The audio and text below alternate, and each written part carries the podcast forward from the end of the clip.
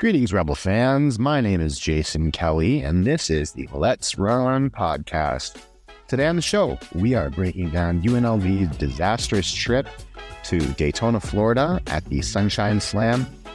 I have on my friend, once again, Kevin Paul. He's a lifelong friend and Rebel fanatic. And we're going to be discussing, uh, you know, the future of UNLV basketball, coaching changes. Uh, we got lots on the table today. So without any further ado, let's just get into it.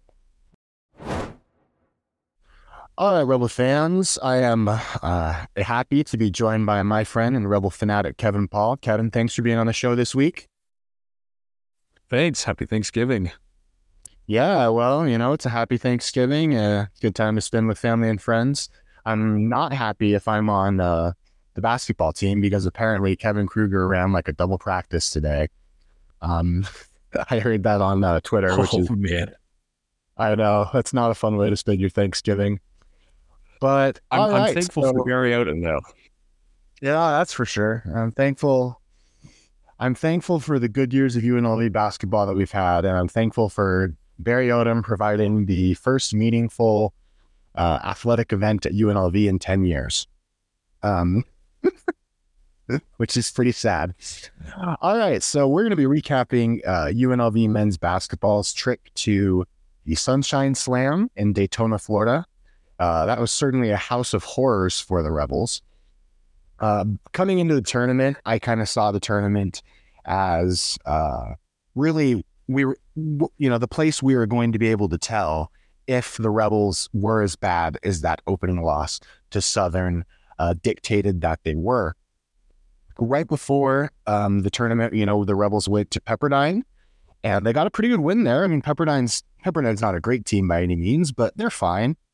Um, it was an away game and the Rebels dominated. So I was kind of feeling hopeful, you know, maybe we can go, we could beat Florida State and Richmond or Colorado even. Uh, and it was not to be. The Rebels in their first game against Florida State uh, got absolutely destroyed on the defensive end of the ball. Uh, Florida State shot over 60% from three and from two. Uh, the Rebels couldn't contain anybody off the dribble. Uh, the Florida State press was causing issues for the UNLV offense, uh, which is something that we had seen in the first game of the season against Southern. And you know, Florida State's not a great team, but you know they went on to upset Colorado State or Colorado, not Colorado State, um, the next night. And so the loss to Florida State, while it sucked, you know, wasn't crazy, wasn't anything terrible.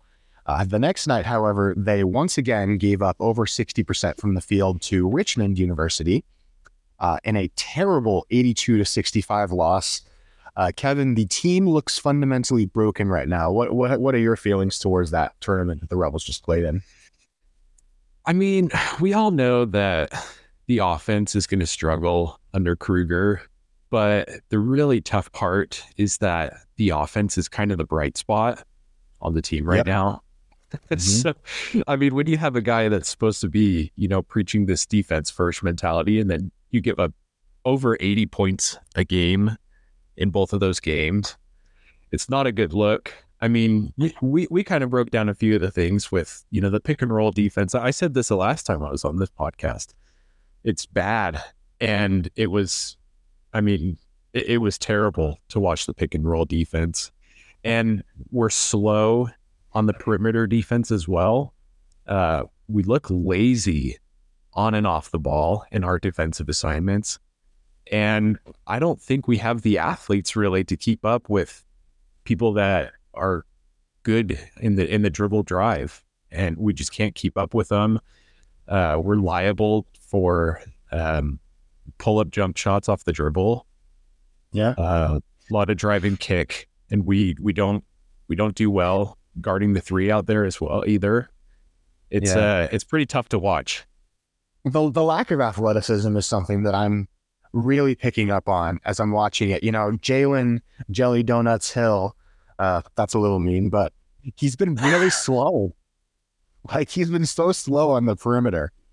Uh, you know, he's a five year senior. He played, started for four years at University of Oklahoma, and was considered a very good defensive player in the Big Twelve, which is unequivocally the best defensive, you know, the best conference of college basketball.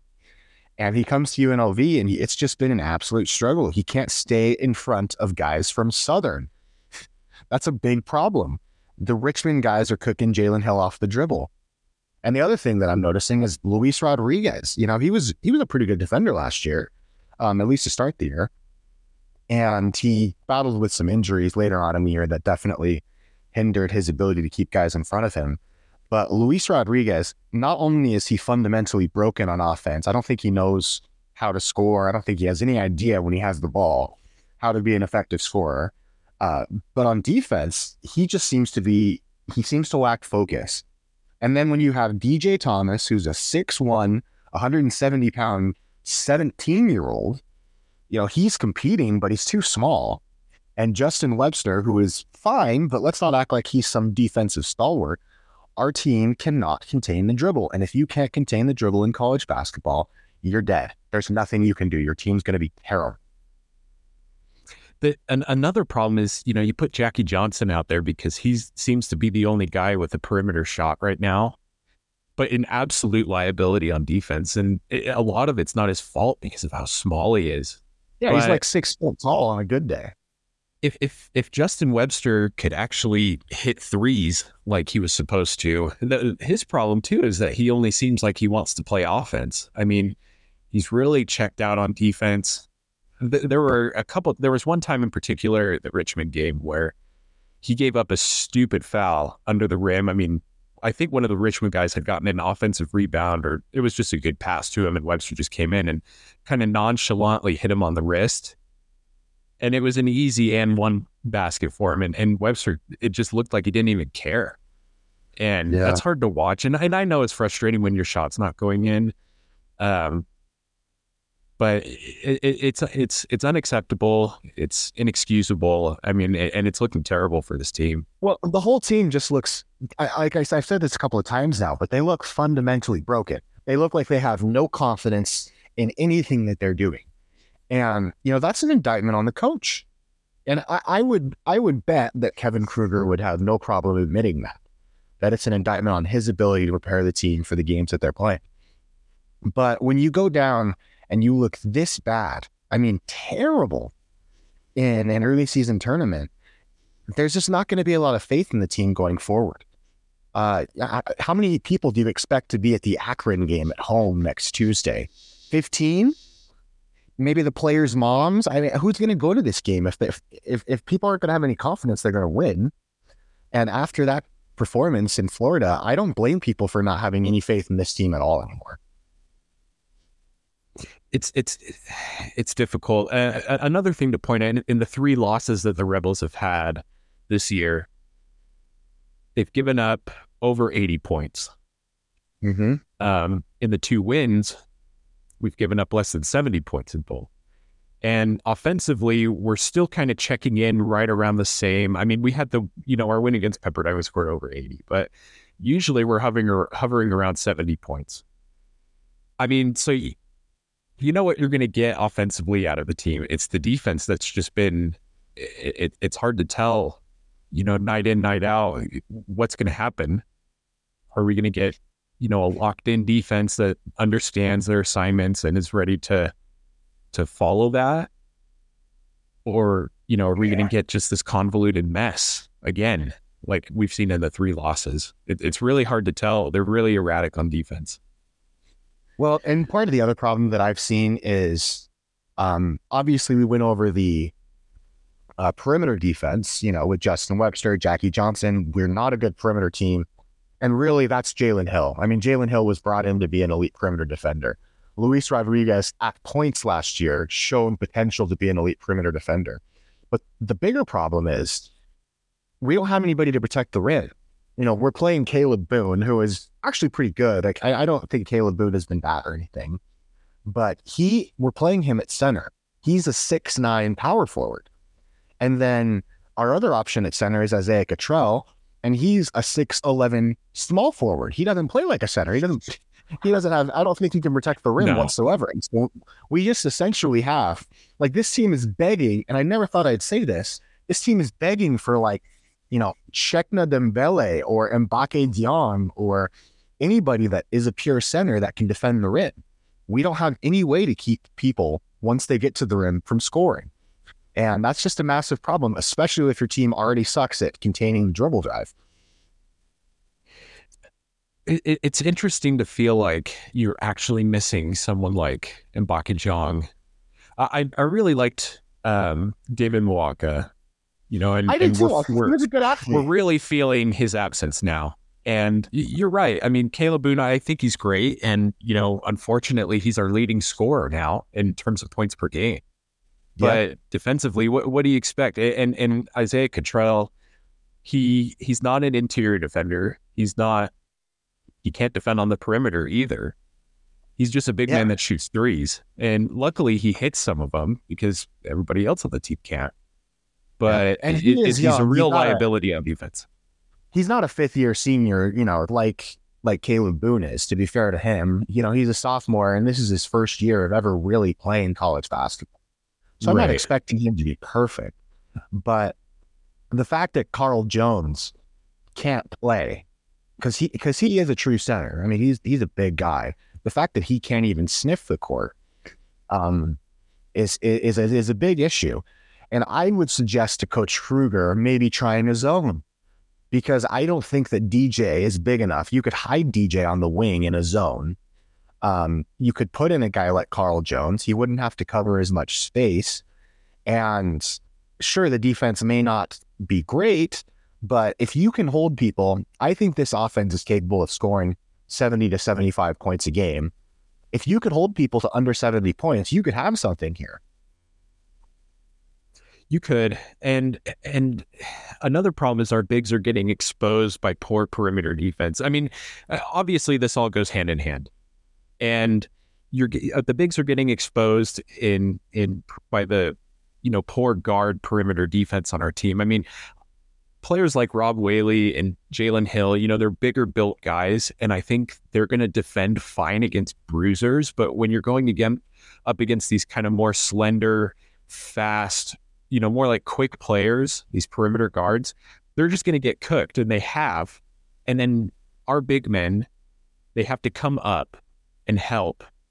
And then the back door is open for a lob, which has happened multiple times in these losses against Florida State, against Stetson. Uh, no, I'm sorry, against Southern, not Stetson, and um, against Richmond. Yeah. And last year, you know, Kevin Kruger had a simple solution to this.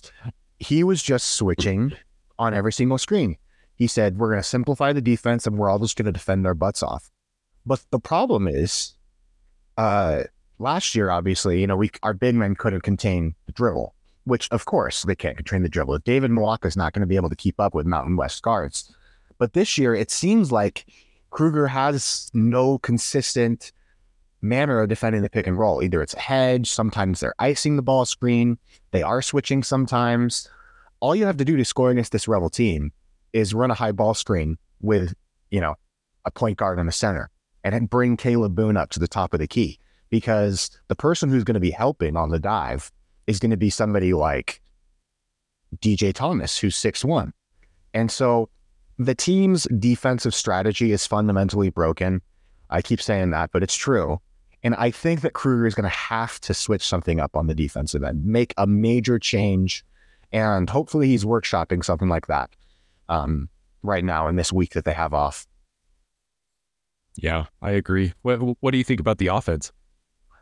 Oh, you know, uh, our vaunted offense is our number one, you know, is way better than Yeah. our defense. And I think it's terrible.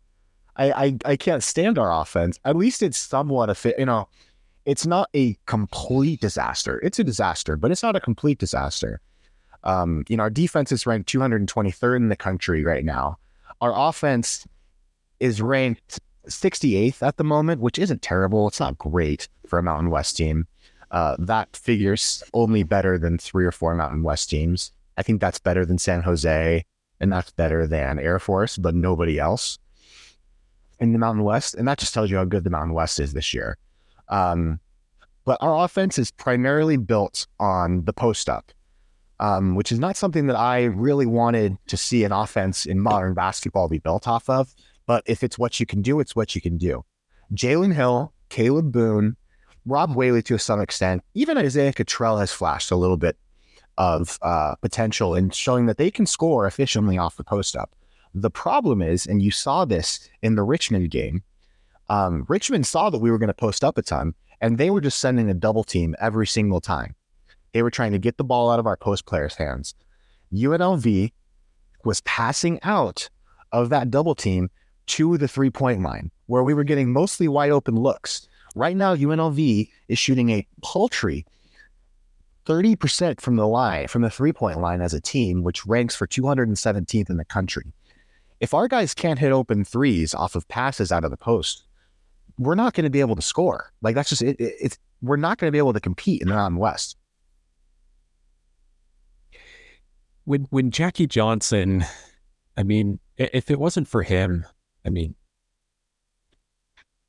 I mean, the, the, the scores in this in the Sunshine Slam would have looked so much worse. I and one big problem too, and, and I mentioned this last time I was on as well. Um, Luis Rodriguez and Justin Webster just been terrible on offense, and you know, obviously the shots aren't going in, but it's the shot selection that is just awful. And yeah. You know, you told me this where Coach Kruger said he wants Luis Rodriguez taking what six threes a game I mean, five or six, he said, yeah. So I looked it up. He's hitting one of five on average in each game. He's shooting 19% from three.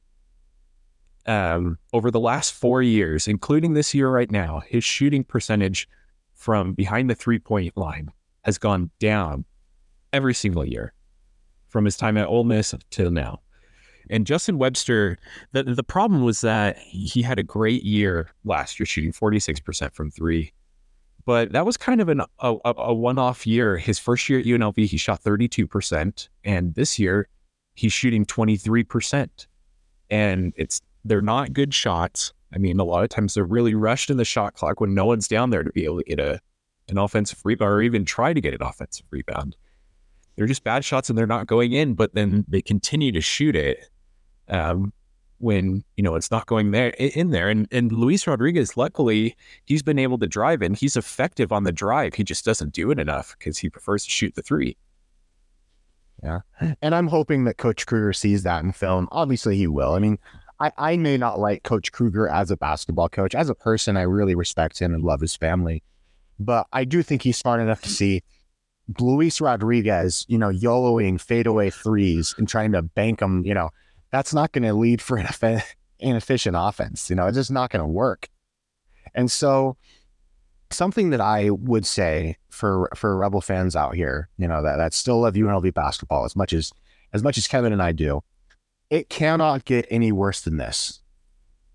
Like, obviously, we could go on a crazy big losing streak, but if, you know, if, if we start losing game after game after game, like this, this is kind of rock bottom here it feels like we're not going to be able to beat teams like Akron, like Dayton, like Loyola Marymount. And I wrote about this in my article on my Substack.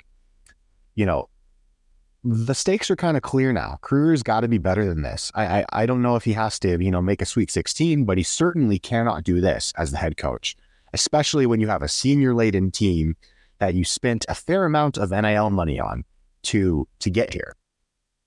And you know, Re- Rebel fans, we can do better. And I think we will do better. And I kind of want to go over uh, what the roadmap would look like um, for UNLV turning it around. So in my Substack article, if you'll just bear with me for one moment, um, I wrote out three scenarios that I thought were possible for this basketball team. The first scenario was essentially the best case scenario. The, the the scenario where this early season we look back on it and we see it as a bad dream. Um, the Rebels end up winning a fair amount of games and end up over 500 in the non-conference.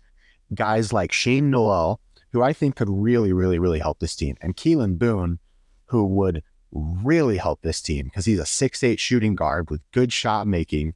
That that would be unbelievable for this team. Um, those guys come back, the Rebels turn it around, and we end up vying for an NIT bid. The most likely scenario that I came up with, um, actually, first before we say that, Kevin, what in order for that to happen, the Rebels competing for you know winning 18 to 20 games, this feeling like a this early season feeling like a nightmare. What do you think would have to happen for the best case scenario to play out?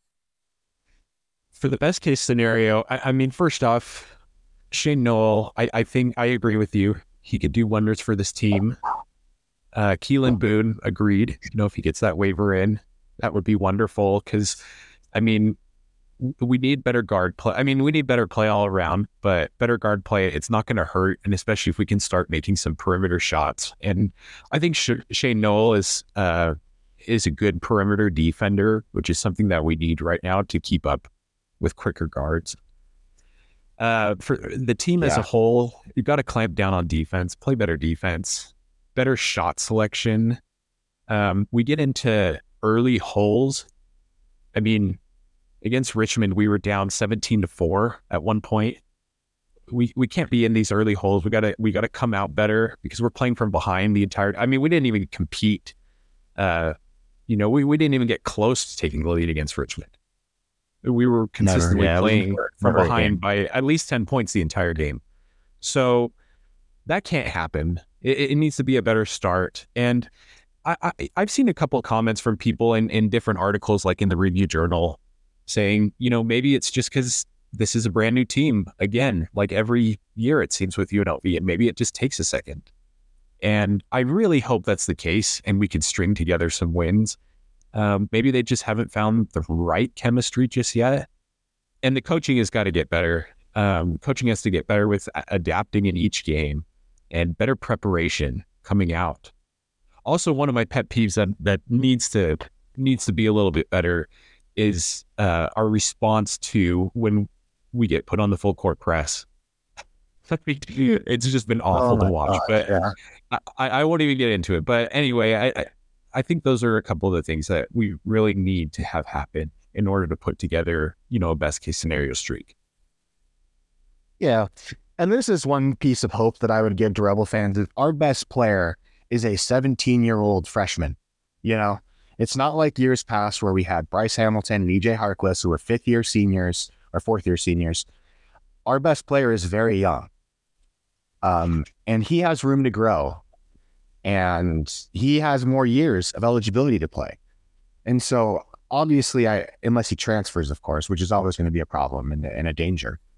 But um, there is a scenario where we turn this around. I wouldn't say it's likely, but it's possible. And if Kruger is ever going to be a successful coach, I'm not saying he has to get to 20 win. I'm not saying he has to win the Mountain West. But if you are one of those people that believe that Kevin Kruger can be the guy, he has to show something this year and bring this team together. He has to show you a sign that he can do it and not look like a scared puppy, you know, waiting for Bryce Hamilton to bring him his bottle and save him. Because that's what he looks like on the sideline right now. He looks like he's begging for somebody to come and save his team for him. And that's just not going to happen. And I, I feel for him because I like him. You know, he's a UNLV legend and his father's definitely a UNLV legend. But in order for, if he's going to be the guy, he's going to have to show you something this year. Do you think that's fair? It it has to happen. I mean, it, it, it he's in a tough spot, but the problem is that a lot of this roster construction is his, and Yeah. um, it, it's got to show up on the court. Exactly. So when we hired Kevin Kruger, you know, he came in and he was he said we are going to be a different a defense first team. We're not going to focus on the offensive end. We're going to his his strategy, or at least what he said in the press conferences, is that he wanted to build a program like San Diego State, a program that scores 60, 70 points a game, but is a clamp down defensive team. His first year, the Rebels finished ranked 97th on defense. That's not going to cut it. In order to be a defensive first team in the country, you have to finish top 30 in defense. His second year, you know, where we had the vaunted switching defense, he finished 79th. Not going to cut it. And if you look at his offense, you know, his first year, we finished, actually, our offense was better because Bryce Hamilton was just an unbelievable shot creator his first year. Um, it was 87th his first year. Um, And last year, his his offense was 136. That team was brutal to watch because we were just essentially throwing the ball to EJ Harkless and praying. And then uh, this year, his defense is terrible. So Kevin Kruger has told us what his strategy is, and he has failed at executing that strategy to this point three years in a row. So something's got to change. And so what I wanted to do was obviously there are people calling for his job um, people saying Kevin Kruger deserves to be fired. And I wanted to, you know, do a, do kind of like a role play where I am going to be defending Kevin Kruger, saying that no matter what happens this year, we shouldn't fire him. You know, to a certain extent. Obviously, if the Rebels go three and three and twenty seven, we're going to fire him. But say the Rebels finish around five hundred, um, then you know I would be advocating for us not to fire him. And Kevin, my friend, is going to uh, play the angry UNLV fan, which actually I think both of us kind of are. Uh, but uh, I am in law school, so I do know how to argue things that I uh, uh, don't totally believe in. And so, Kevin, what is your opening argument, your belief that uh, Kevin Kruger should be fired at the end of this year? Because I don't think either of us would support firing him mid mid season.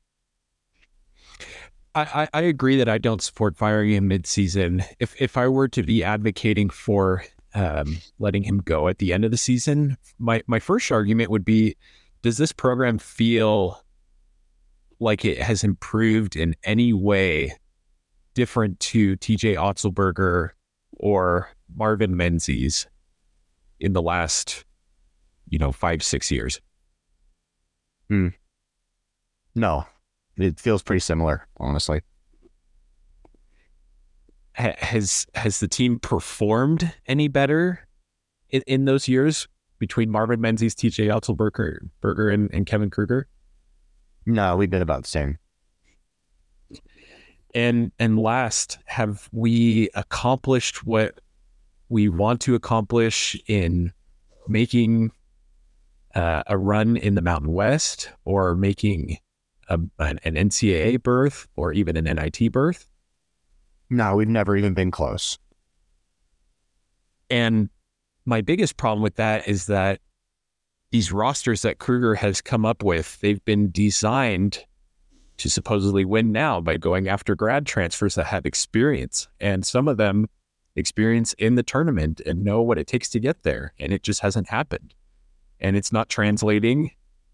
And this year especially, it seems like there's been some disconnect between um, what he feels to be wrong and what the players feel to be wrong, and that's a that's a big red flag that the communication's not there, and it seems like this program is still in limbo after you know in his third year in charge. Yeah. All right. So I'm going to argue, um, obviously, that we should retain him. Now, this you know, being a given that he finishes at least above 500. I don't think if he finishes under 500, there's any way that we retain him. Um, so the argument for keeping Kruger around is one of continuity. And it's also one of, if you look at ever since the Rebels made that terrible decision to fire Coach Rice midseason, you know, I, I, maybe Coach Rice should have been fired at the end of the year. I actually wasn't. I was on my LDS mission at the time, so I wasn't watching the games uh, personally, uh, except on P days. You know, when I could sneak a YouTube clip in or two. Um, uh, but firing ever since we fired Coach Rice mid year, the program has just been a calamity. It has been a, a disaster with coach turnover year after year after year after year after year. Um, we only kept Marvin Menzies around for three years. Marvin Menzies improved each year. His teams were getting better. And then we decided to fire him. And we hired a guy in TJ Otzelberger, who's maybe my least favorite person on planet Earth, who was the wrong hire, who had no desire to stick around in UNLV. His wife never even moved to UNLV, moved, moved to Las Vegas, I should say. And it was a disaster. And then we hire Kevin Kruger. And it just feels like we're in this tedious cycle where we are building upon failure upon failure upon failure. And with each firing, it's only making people more apathetic. Now, giving Kruger more time, if you look at Lon's first three years, Kevin is about at the same record that Lon was his first two years. Um, obviously, this year in in Lon's third year, he did make a run at the NCAA tournament, so you know you would expect him to be a little better this year. But you know, Coach Alford up in in Reno, that dreaded school in Reno, uh, Kevin Kruger through his first two seasons is doing far better than Coach Alford did his first two years. Uh, the difference being, you know, Steve Alford had had success in New Mexico and UCLA, whereas Kevin Kruger had been a mediocre assistant coach before we hired him. Um, and yeah, it, it, it's more about a statement of continuity. Kevin Kruger was a big reason why we got a guy like DJ Thomas. DJ Thomas, if he stayed in, in the Mountain West for two or three years, could be the best player in the Mountain West Conference. I have no doubt about that. If we fire Coach Kruger, our chances of keeping him go down. We have a good recruiting class coming in full of young, promising freshmen. And Coach Kruger can really build something here. And while it would suck to, to take all this losing, um, continuity and roster, you know, constant ro- roster upheaval isn't going to feel any better either. And so that would be the basic argument for keeping keeping Coach Kruger around.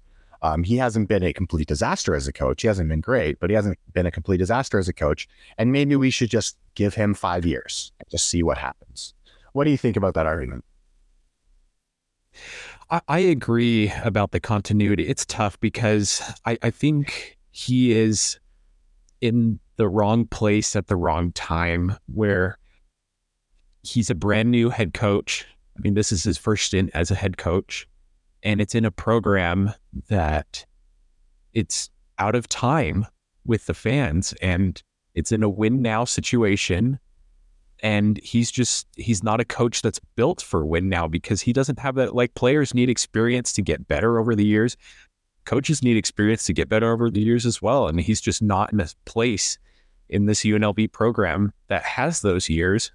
Um, and the problem is that year in and year out, that you know we change coaches, but nothing else changes. And I agree that I'm very scared if if they let Kruger go, that DJ Thomas would walk, and other players like some of these incoming freshmen that we've got gotten as well, and um, a pretty good looking recruiting class of freshmen coming in would decommit as well. Um, and and I feel like with next year's team, I don't want to you know be talking about next year's team, but you look at it in a broader perspective. There's a lot of incoming underclassmen that we could build a long term product off of, and I think Kruger is doing the right thing there. I think he's doing the right thing with going to you know local schools in Vegas to recruit, not just going out. And while this isn't working in the win now, you know, get someone from the transfer portal. I think he's doing the right thing now with you know, getting underclassmen and, and um, you know, freshmen coming in for his recruiting classes. But the problem is that it's just in a program where the the culture is that we're out of time and we need to win now, and it's just not happening.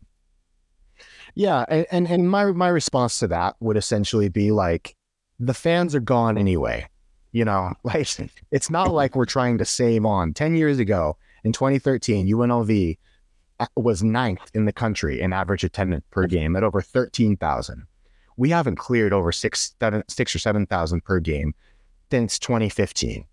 It's not like it can get any worse than it is right now in terms of fan apathy. People already don't care. So maybe giving somebody the time is the right call. But the problem is, the, the problem with that is Kruger has to be actually capable of building a program if you want to be patient. And I don't know, based on his approach and his strategy, that he has shown enough to prove that he is capable of even building a program. He has not had a good team. His teams have peaked early. His teams have relied on grad transfers and seniors. And next year, DJ Thomas may be a sophomore, but who is he going to get in the in the transfer portal that can actually play offense? Because he, he can't he can't he's not succeeding in the transfer portal. He's not getting guys that are transforming our team.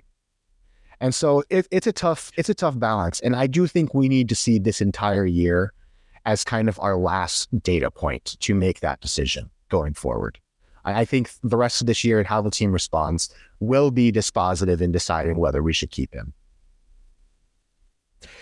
Yeah, I, I think that's good. Um, I, I, like your comment earlier about you know firing Dave Rice. I think that was the end of UNLV basketball to this point. Yeah. I think that you know that that's where it all ended. Um, you know, fast forward to now, if you're a fan of Kruger as the coach, uh, one thing to be kind of nervous about is that athletic director Erick Harper did not hire Kevin Kruger.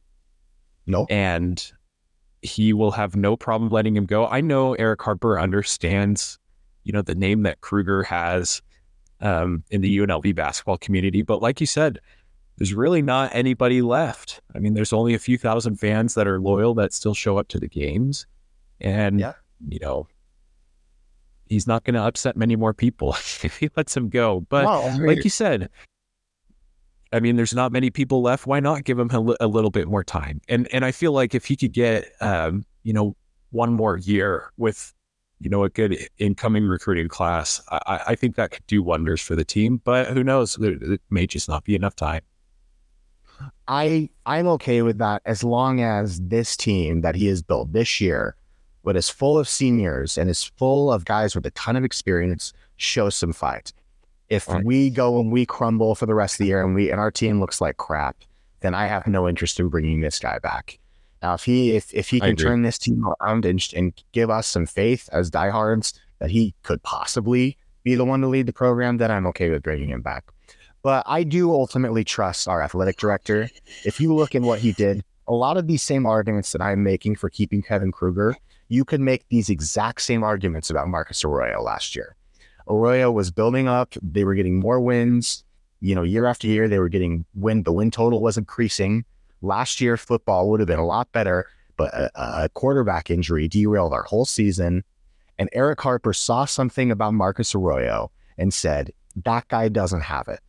And I trust Erick Harper to look at Kevin Kruger this year and say, and decide, I should say, decide whether he has it or not. I think I think Harper will make the right decision. I have faith in him after football, especially.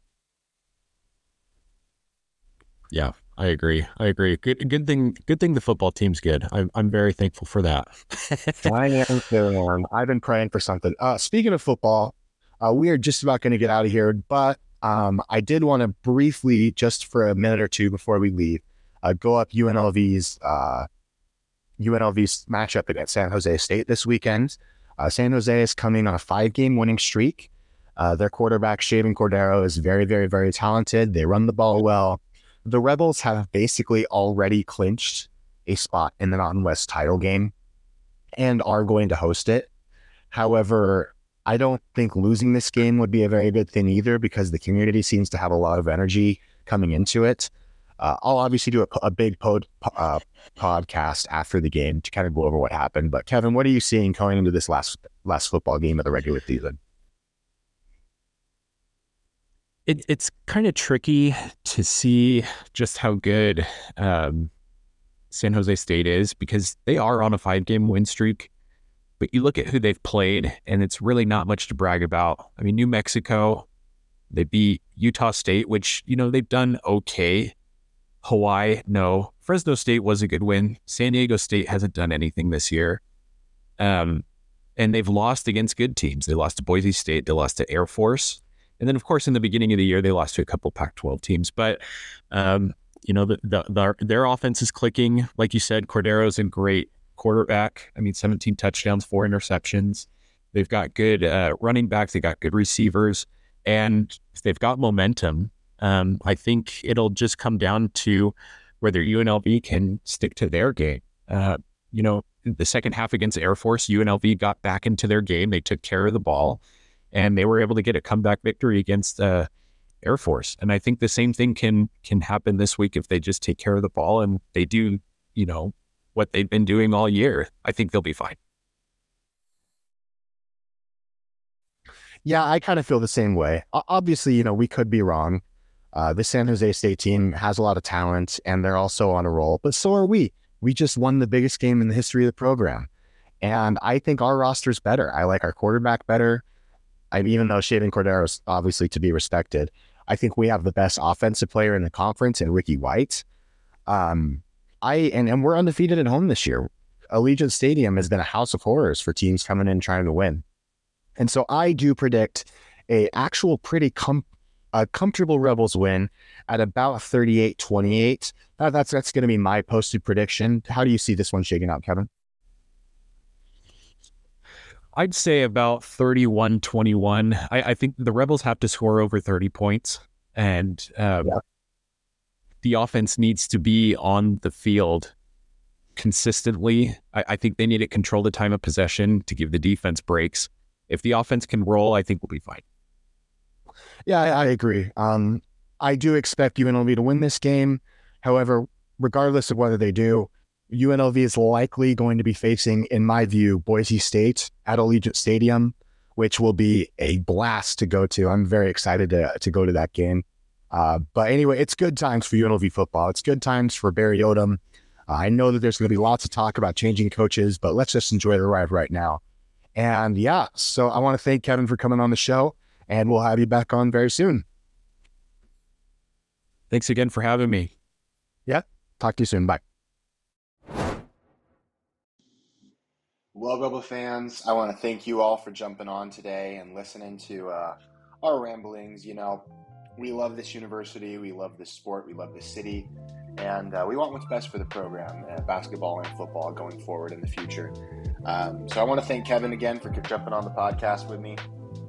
It's nice to have somebody to bounce things off of. I want to thank you all for listening. And most importantly, I want to say have a good Thanksgiving, have a good holiday season have a good Christmas. Uh, spend lots of time with the people you love, and let's run.